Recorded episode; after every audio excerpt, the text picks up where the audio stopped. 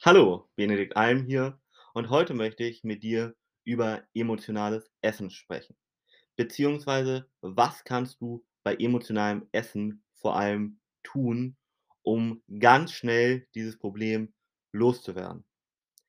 Ganz viele Menschen tendieren nämlich dazu, zum Beispiel, wenn sie sehr gestresst sind oder wenn sie traurig sind, wenn sie wütend sind, wenn sie übermüdet sind, aber auch zu essen.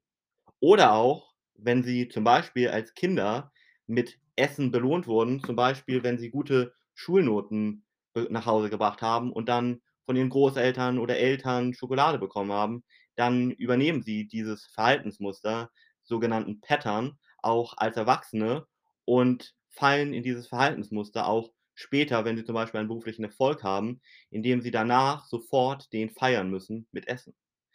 Und das passiert alles in unserem Unterbewusstsein, was 95 bis 98% unseres Verhaltens ausmacht.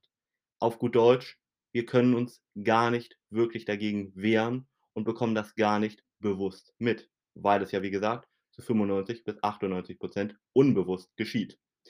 Ja, aber was kann man also tun, wenn man solchen chronischen Stress hat oder wenn man immer mal wieder, wenn man traurig ist oder wütend ist, zu essen neigt? Nummer eins ist, löse wirklich die psychische, emotionale beziehungsweise mentale Blockade. Das ist ganz leicht möglich. Da braucht man auch keine, ja, monatelangen Gesprächstherapien oder derartiges. Auch zum Beispiel Hypnose oder sowas ist nicht notwendig, sondern dort ist ein einfaches Auflösen in meistens ein bis vier Stunden ganz schnell möglich und löst die Ursache vor allem dauerhaft.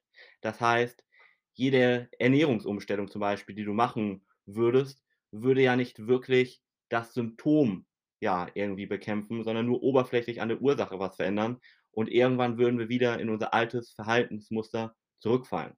Wenn wir aber an diesem Verhaltensmuster sozusagen ansetzen, an der wirklichen Ursache und das einmal auflösen, dann ist da gar nichts mehr da, was uns dazu leitet, bei Stress oder Trauer oder was auch immer zu essen. Und dementsprechend können wir so wirklich effektiv emotionales Essen vermeiden. Wenn dich das mehr interessiert, dann buch gerne einen Termin auf www.benediktalm.de und lass uns mal genau darüber sprechen, was bei dir diese Blockaden sind und lass sie uns dann gerne gemeinsam in ein bis vier Stunden auflösen. Ganz häufig ist danach eine Ernährungsumstellung gar nicht mehr notwendig, ja. Und der zweite große Punkt, der hinter emotionalem Essen steckt, neben diesem psychischen, ist ein wirklich körperlicher, und zwar, dass du irgendwo einen Mangel hast. Ein Mangel an Makronährstoffen wie Eiweiß, Kohlenhydraten, Fetten oder Ballaststoffen oder, und das ist noch häufiger, ein Mangel an Mikronährstoffen, sprich an Vitaminen, Spurenelementen und Mineralien. Denn auch das führt dazu, dass wir Heißhunger bekommen. Also entweder das psychische oder das körperliche, nämlich der Mangel an bestimmten Stoffen, führt zu emotionalem Essen.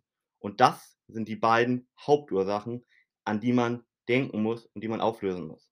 Zum Thema Nährstoffversorgung, mach ein Blutbild, lass abklären, ob da tatsächlich ein Mangel ist und lass dich dann kompetent von einem Experten beraten. Am besten jemanden, der beides kombiniert. Die Ernährung plus den psychischen Aspekt. Und das zum Beispiel machen meine Frau und ich sehr gerne unter www.benediktalm.de.